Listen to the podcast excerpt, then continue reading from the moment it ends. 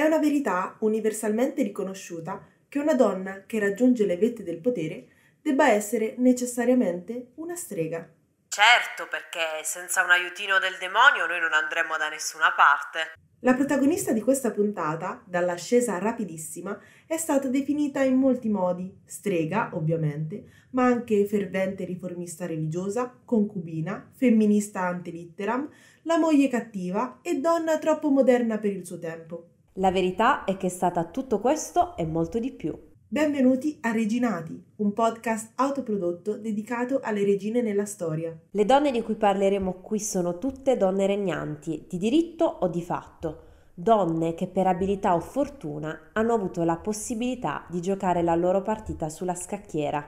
Noi siamo Sofia Barboni ed Elena Paoli e oggi vogliamo raccontarvi la storia di Anna Bolena.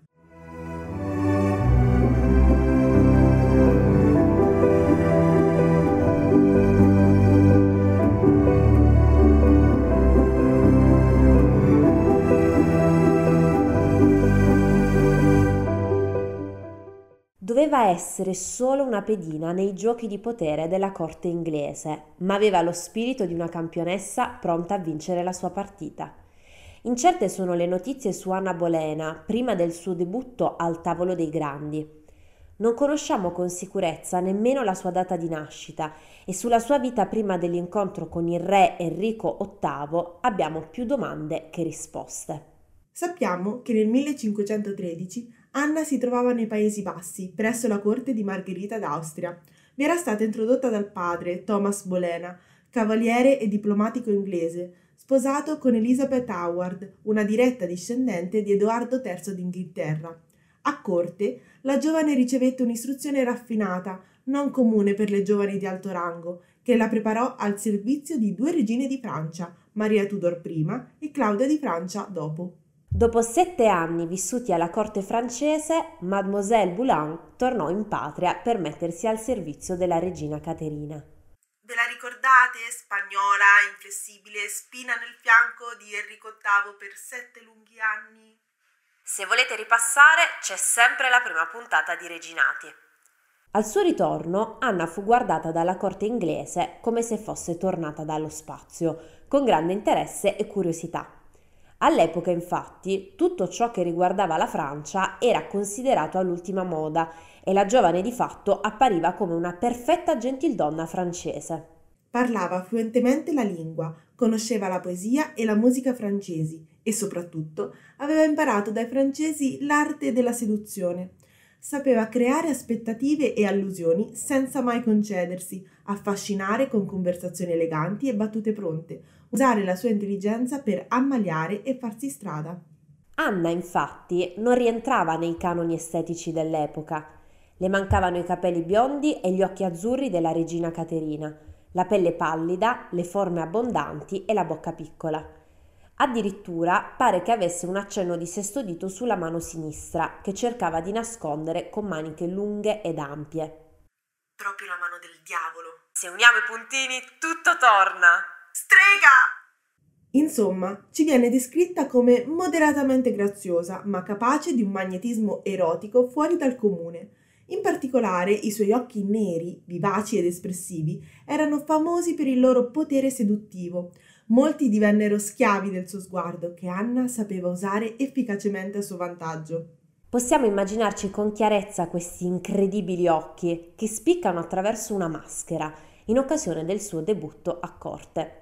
Il 4 marzo del 1522, infatti, fu organizzato un masque, una rappresentazione teatrale molto in voga all'epoca, che coinvolgeva i membri della nobiltà in alcune fasi dello spettacolo. Questo genere di rappresentazione univa recitazione, canto, danza ed era d'argomento allegorico o mitologico. Quel giorno parteciparono otto dame, tutte vestite con abiti di raso bianco ricamato con fili d'oro. Anna interpretò la virtù della perseveranza, sua sorella Maria la gentilezza, mentre la parte della bellezza fu assegnata alla sorella del re, la duchessa di Suffolk. Ricordiamoci che in questo momento Maria Bolena era l'amante ufficiale del re. Ma come sappiamo, Enrico era generoso coi titoli solo quando credeva di aver messo la pagnotta a lievitare. E solo se la pagnotta in questione era un maschietto, ovviamente. Anna non era stata giudicata abbastanza attraente da interpretare la bellezza. Tuttavia, l'eleganza dei suoi movimenti durante la danza e la carica erotica che la sua figura emanava attirarono l'attenzione di uno dei partiti migliori della corte d'Inghilterra, il giovane Henry Percy, sesto conte di Northumberland. Tra i due c'era una grandissima disparità sociale, tale da impedire qualsiasi tipo di legame onorevole. Inoltre, la famiglia di Henry Percy era già impegnata nelle trattative per il matrimonio con un'altra dama, Mary Talbot. Ma Anna era una giovane intelligente e audace, capace di cogliere l'attimo e desiderosa di plasmare da sé il proprio destino. Nel 1523, infatti, contro ogni aspettativa, si fidanzò segretamente con Henry Percy. Una promessa di fidanzamento all'epoca non era questione da poco.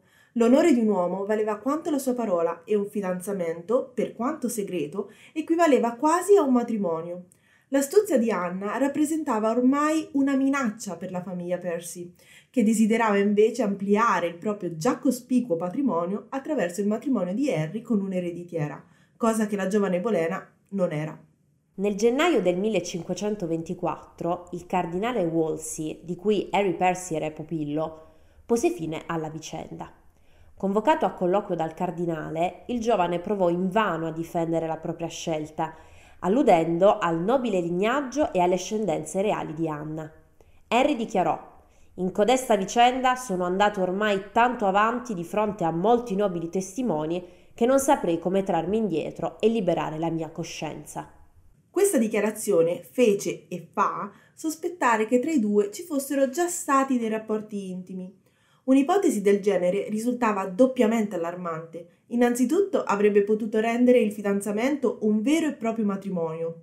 Inoltre, l'onore di Anna ne sarebbe stato compromesso, poiché la verginità per una dama era questione di vita o di morte. Caterina d'Aragona docet. Certo, contando che quella poveretta, dopo una ventina d'anni di matrimonio con Enrico VIII, si ritrovò comunque davanti a un tribunale proprio per un motivo simile. Successivamente il cardinale Wolsey convocò anche il padre di Harry Percy, che dopo una terribile sfuriata fu costretto a promettere al padre che avrebbe abbandonato Anna e sposato Mary Talbot, come ordinato dalla famiglia. Effettivamente, due anni dopo, le nozze combinate furono celebrate. Il destino di Anna invece era ancora da scrivere.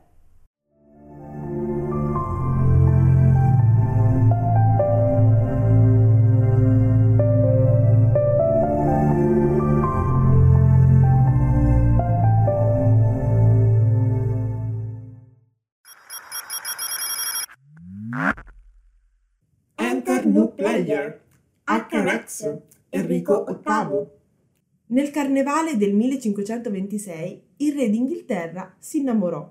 La favorita, ovviamente la nostra Anna, al tempo ancora dama di compagnia della regina Caterina. Per capire l'entità del sentimento del re ci possono essere utili una serie di lettere che Enrico scrisse all'amata, lettere conservate da Anna e arrivate fino a noi secoli dopo. Si tratta per noi di una lettura parziale, perché possiamo ascoltare solo le parole di Enrico. Le risposte di lei sono andate perse, probabilmente distrutte da Enrico stesso perché compromettenti.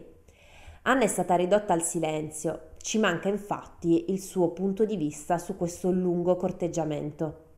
Abbiamo 17 lettere conservate, la metà delle quali è scritta in francese, molto probabilmente per motivi di segretezza. All'epoca, infatti, non erano in tanti a saper parlare il francese come i due innamorati, ed Enrico era proprio innamorato, poiché si impegnò a scriverle tutte di suo pugno, cosa che odiava fare. Nelle missive il re supplicava Anna di ricambiare il suo sentimento, le inviava doni e pegni d'amore. Uno di questi fu persino della carne di cervo, cacciata da lui stesso. È evidente il parallelismo fra caccia e corteggiamento, reso esplicito dall'assonanza fra le parole dear cervo e dear cara, come era tipico nei giochi di parole della lirica di corte. Vorremmo leggervi tutte le suppliche emesse per iscritto da Enrico, ma questa puntata finirebbe per durare tre ore. Ci dovremmo accontentare di un passo particolarmente esemplificativo. Diciamo proprio sottone.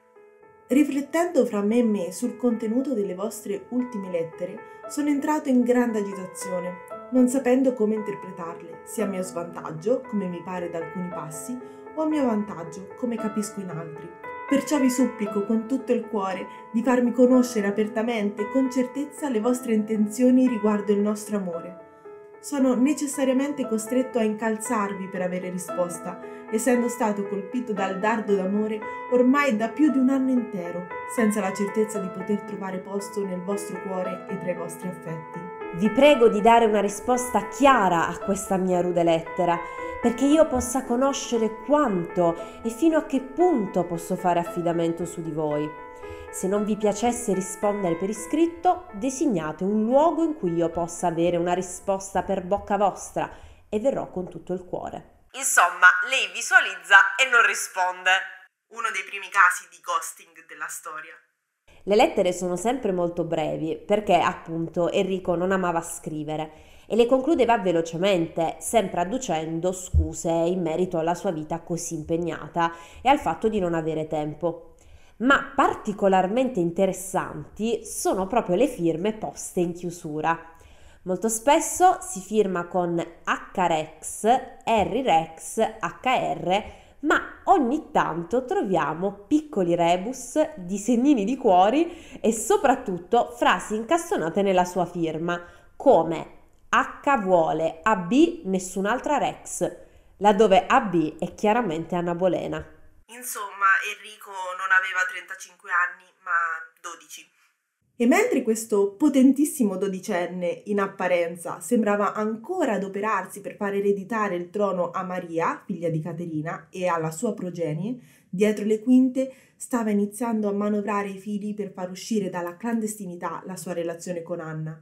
La giovane Bolena non aveva alcuna intenzione di diventare l'ennesima amante e, a differenza di Bessie Blunt e della sorella Maria, aveva capito che l'unico modo per tenere desto l'interesse di un uomo come Enrico era negarsi.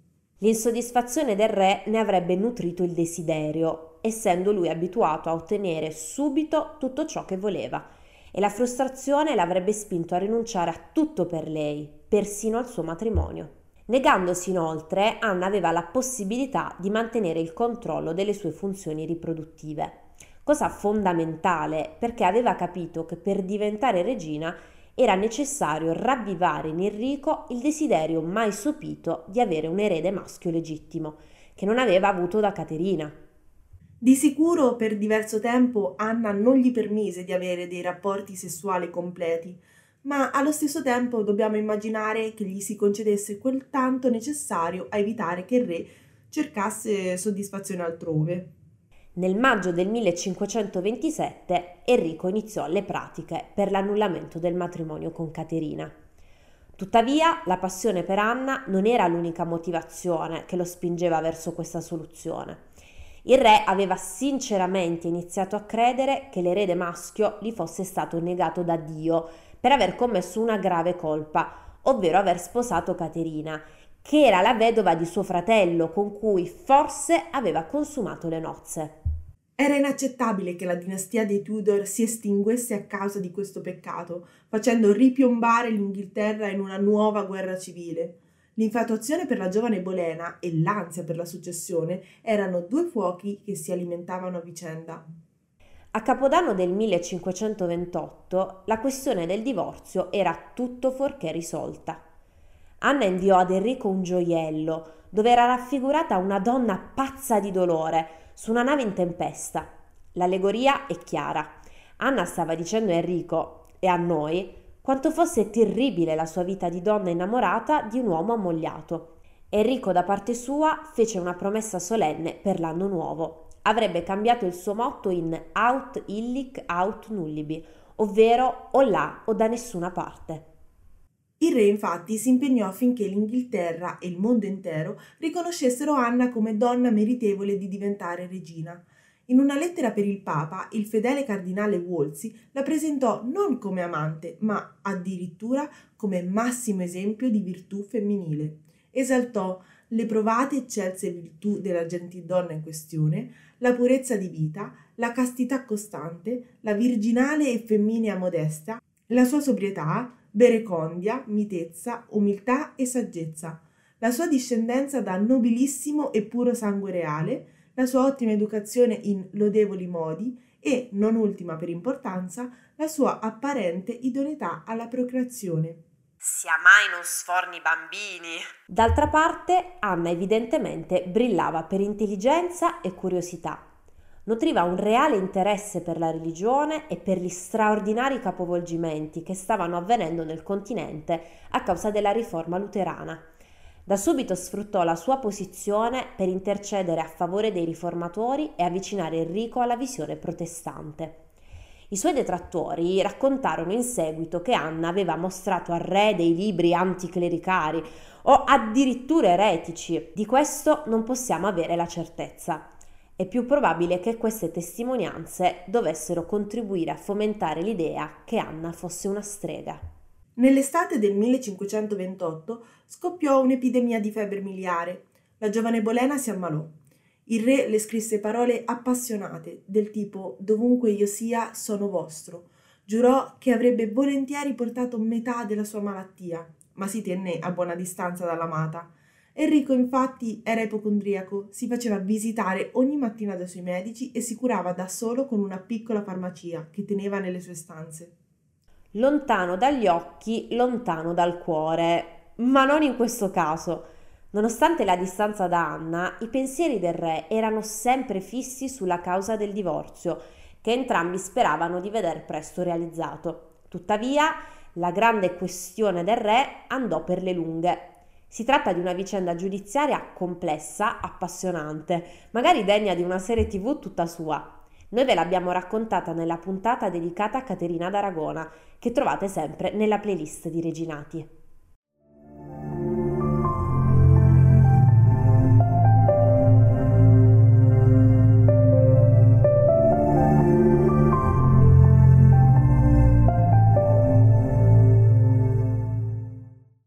Di fatto, almeno fino agli inizi del 1533, Enrico si divise fra due donne, Caterina, regina di nome ma allontanata a forza da corte, e Mademoiselle Bolena, sempre al fianco del re e regina di fatto. Il potere di Anna aumentava e aumentavano anche le libertà che concedeva ad Enrico. Il 25 gennaio Anna era incinta e camminava verso l'altare. Fu celebrato un matrimonio segreto, necessario per legittimare il nascituro, sebbene il divorzio da Caterina non fosse ancora ufficiale. Oh bigamia, oh bigamia, lo vedi che la chiesa è mia. Ma l'apoteosi di Anna fu la sua incoronazione. Avvenne il primo giugno presso l'abbazia di Westminster, in seguito a una parata che attraversò tutta Londra. La giovane Bolena era raggiante, incinta di sei mesi e vestita con un abito di broccato cremisi, decorato con pietre preziose e un manto di velluto color porpora, un misto di pudore virginale e sfarzo regale. Al collo portava un filo di perle, grosse più che ceci, e un diamante. I capelli neri le scendevano sulle spalle, come era tradizione per le spose, e in mano stringeva un mazzo di fiori. Viaggiava su una portantina, in una capitale dove ovunque era esposta la sigla della nuova coppia reale, H e A. Le iniziali dei due divennero però oggetto di satira e trasformate dal popolo in una risata irrispettosa. Ha ha!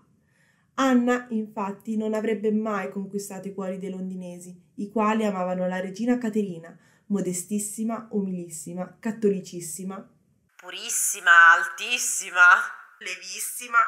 La scarsa accoglienza che il popolo le riservò dovette impressionarla.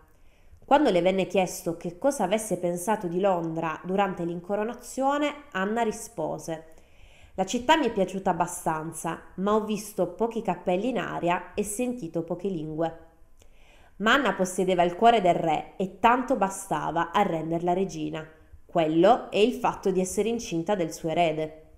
Alcuni giudicarono l'unione dei due sposi benedetta da Dio, proprio perché la regina era rimasta subito incinta. Dopotutto, proprio la mancanza di un figlio maschio aveva convinto Enrico che il Signore disapprovasse il precedente matrimonio con Caterina e Anna sapeva di essere incontrastabile finché avesse mantenuto accesa la speranza del marito di avere il tanto desiderato figlio maschio. Nonostante l'intelligenza politica della nuova regina e i suoi calcoli ingegnosi, i suoi piani vennero distrutti dal fato. Il 7 settembre del 1533, infatti, nacque Elisabetta, un'altra figlia femmina. La delusione era palpabile. Il documento che avrebbe dovuto annunciare al mondo la nascita dell'erede era stato compilato in anticipo dalla regina, con la dicitura Preghiamo per la buona salute, la prosperità e la lunga vita del suddetto principe. Ma dopo la nascita, alla parola prince, principe, Anna fu costretta ad aggiungere in tutta fretta una S, modificandola in princess, principessa, secondo una variante cinquecentesca del termine. Il sogno di Enrico era di nuovo sfumato, proprio quando stava per afferrarlo. La nascita di Elisabetta, tuttavia, per Anna rappresentò qualcosa di peggiore. Alla delusione per il fallimento dei suoi disegni si aggiunse la paura per l'incolumità della figlia. Anche se in apparenza il problema della successione al trono era stato risolto con l'arrivo di un erede nato da un matrimonio indiscutibilmente legittimo, in sostanza le pretese al trono che poteva avanzare Elisabetta erano pari a quelle di Maria, figlia femmina di Caterina d'Aragona. La minacciosa presenza di Maria imponeva ad Anna di concepire un figlio maschio al più presto, la nuova regina era poco avvezza all'enorme pressione psicologica che sicuramente doveva provare. Il suo carattere volubile e la sua lingua tagliente non la aiutarono in questo clima così teso.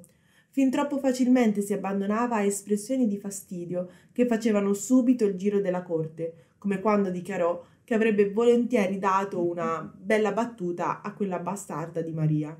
Nonostante la delusione causata dalla nascita di Elisabetta, sia Anna che Enrico credevano che in futuro avrebbero avuto altri figli e di fatto nel febbraio dell'anno successivo Anna era di nuovo incinta. Ma anche questa volta non andò come previsto. A luglio abortì per cause sconosciute. Dopo una fase d'attrito, la coppia riuscì a riconciliarsi e nell'ottobre del 1535 la regina rimase incinta per la terza volta non male contando che Enrico era ormai periodicamente impotente. Ma per lui ovviamente la colpa era di Anna, no? E certo, un re non aveva mai colpe. Questa per Anna era l'ultima mano da giocare. Tutti gli occhi del paese erano fissi su di lei, ma la carta che le arrivò fu quella sbagliata. Il 29 gennaio del 1536 Anna abortì. Si trattava di un bambino maschio di poco più di tre mesi Nicholas Sanders, famoso detrattore della regina, sostenne che avesse dato alla luce una massa di carne informe, un feto così mostruoso da costringere Enrico a formulare una sola spiegazione possibile: stregoneria. Anna, da parte sua, addusse come giustificazione lo spavento causato dalla caduta del re da cavallo durante un torneo, una caduta che lo rese incosciente per un paio d'ore. Al suo risveglio Enrico fu informato del terribile evento e subito corse da Anna. Pianse si scagliò contro Dio, che secondo lui continuava a negargli i figli maschi. Le sue parole nei confronti della moglie furono dure e minacciose. Non avrebbe avuto altri figli, da lei. Anna comprese di essere in pericolo, anche perché era da poco scomparsa Caterina Paradossalmente, infatti, la sopravvivenza della prima moglie aveva garantito alla seconda una certa sicurezza. Con due mogli viventi, Enrico non avrebbe mai potuto liberarsi di Anna, perché né la Chiesa cattolica né la Chiesa anglicana avrebbero consentito un terzo matrimonio. Senza Caterina, Anna era diventata l'ultimo ostacolo da rimuovere qualora Enrico avesse deciso di sposarsi nuovamente. La regina, spaventata, mandò a chiamare il suo cappellano, Matthew Parker, per raccomandargli la figlia Elisabetta. Enrico, dal canto suo, si confidò con un gentiluomo di camera, a cui rivelò la sua terribile deduzione. Era stato stregato da Anna Bolena, sedotto e costretto a questo secondo matrimonio con sortilegi incantesimi. A marzo del 1536 Enrico VIII iniziò a corteggiare con lettere infuocate e doni la dama di corte Jane Seymour, che divenne subito oggetto della curiosità della corte. Subito iniziarono a girare pettegolezzi sul suo conto, voci che presagivano la sua ascesa e prospettavano la caduta di Anna. La regina dovette sentirsi minacciata, anche perché non era mai riuscita a costruirsi una rete di consensi. Per carattere era portata a porsi in costante antagonismo con gli altri, anziché a cercare un compromesso. Ma lo sapevi che il re aveva praticamente riciclato con Jane le stesse cose che scriveva ad Anna? When she's with you, do you get deja vu? Oh.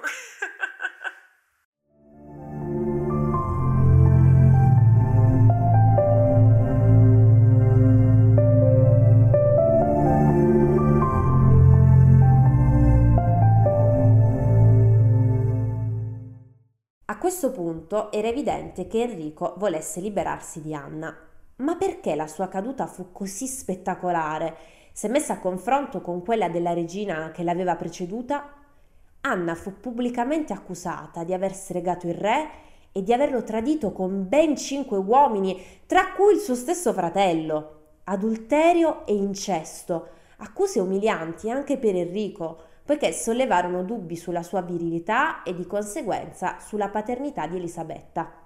Se effettivamente fosse stato Enrico a forgiare da zero le accuse, perché non sceglierne alcune meno infamanti per la sua persona, ma che gli avrebbero comunque garantito il risultato sperato? Una fonte letteraria risulta utile per fare almeno un po' di luce su una vicenda ancora molto oscura. Nel 1536 Lancelot de Carle, vescovo di Ris, scrisse un'opera intitolata Histoire de Anne Boleyn, jadis ruine d'Angleterre, poi pubblicata a Lione nel 1545.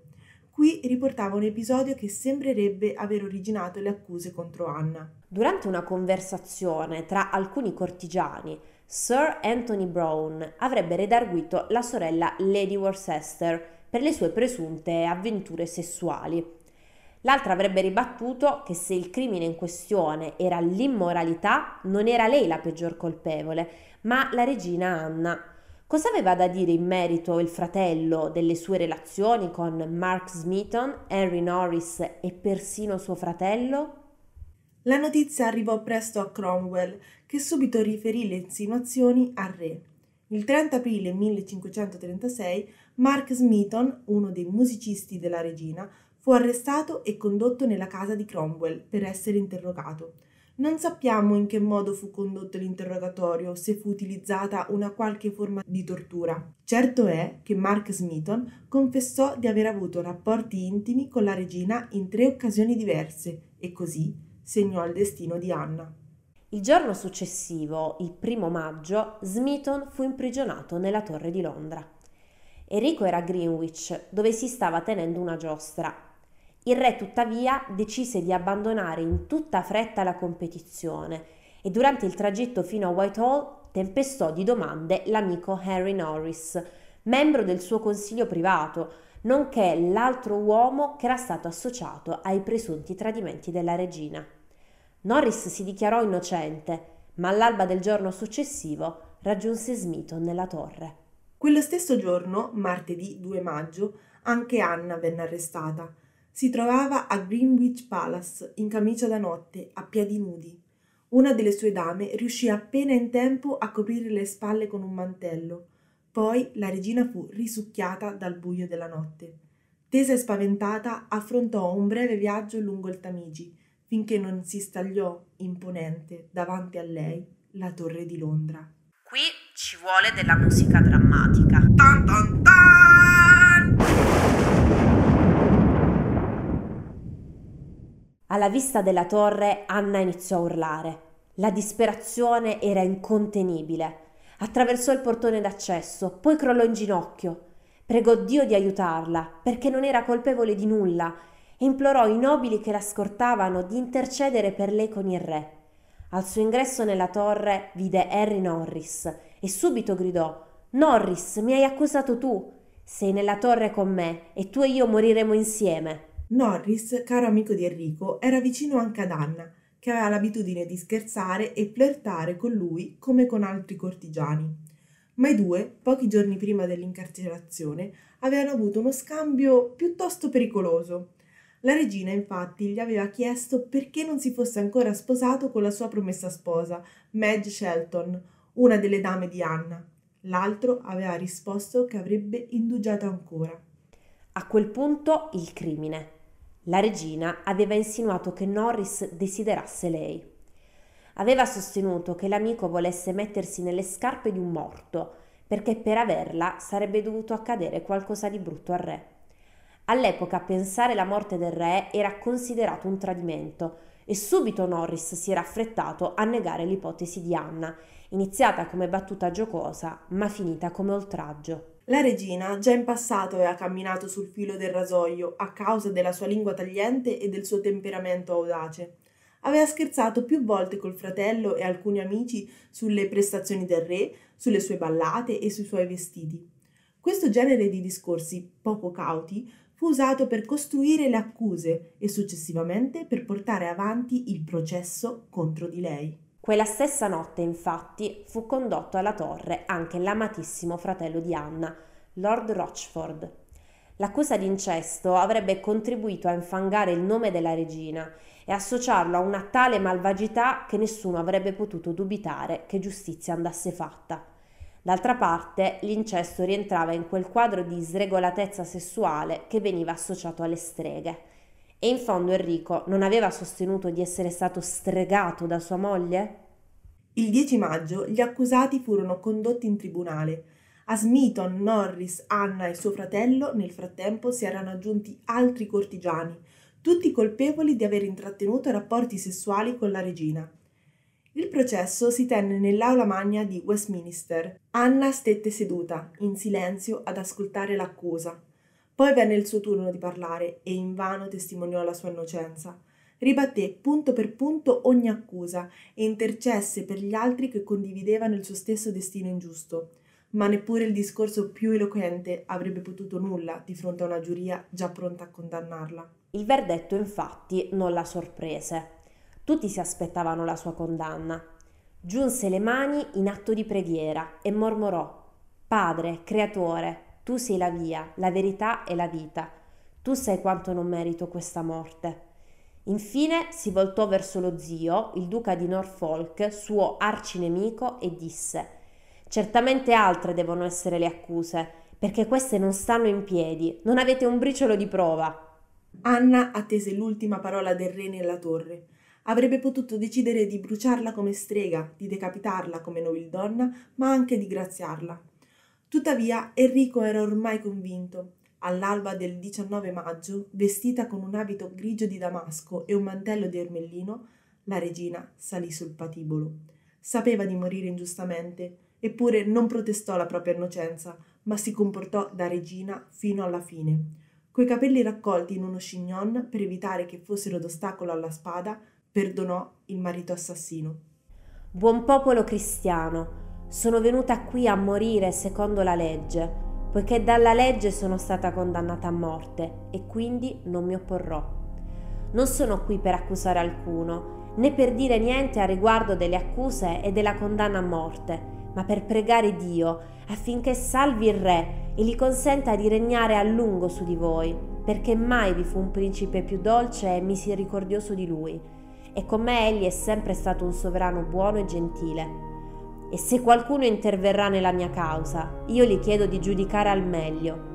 E così prendo congedo dal mondo e da tutti voi, e desidero vivamente che tutti voi preghiate per me. O Signore, abbi pietà di me, a Dio raccomando la mia anima. Le sue dame le levarono il mantello, lei appoggiò la testa sul ceppo, poi il boia le troncò di netto il capo, che rotolò giù. Enrico l'aveva fatto venire dalla Francia, assoldato ancor prima della condanna. Un piccolo privilegio per la donna che aveva regnato sull'Inghilterra ed era stata sua moglie. La spada assicurava un taglio netto, mentre di solito veniva usata la scure, non altrettanto efficace. Quando le era stata riferita questa decisione del re, Anna aveva detto al suo carceriere che poco importava, perché lei aveva un collo molto sottile. Strega, fervente riformista religiosa, concubina, femminista ante litteram, moglie cattiva e donna troppo moderna per il suo tempo. Così si è parlato di lei. Eppure, sopra ogni cosa, Anna è stata una regina. Un privilegio non dovuto, ma conquistato grazie all'ambizione, all'ingegno, all'audacia. Caratteristiche che hanno continuato a vivere dopo di lei, attraverso sua figlia, Elisabetta, una dei più grandi sovrani che l'Inghilterra abbia mai avuto. Avete ascoltato Reginati, un podcast dedicato alle donne che hanno avuto la possibilità di giocare la loro partita sulla scacchiera. Vi diamo appuntamento alla prossima puntata in cui parleremo della celeberrima, famosissima regina. Curiosi? Allora veniteci a trovare sul nostro profilo Instagram reginati.pod, dove indizi e contenuti speciali non mancheranno. Aspettiamo i vostri commenti su questa puntata, le vostre ipotesi sull'identità della prossima protagonista e soprattutto diteci quanto avreste pagato per vedere Enrico al posto di Anna a due passi dal boia.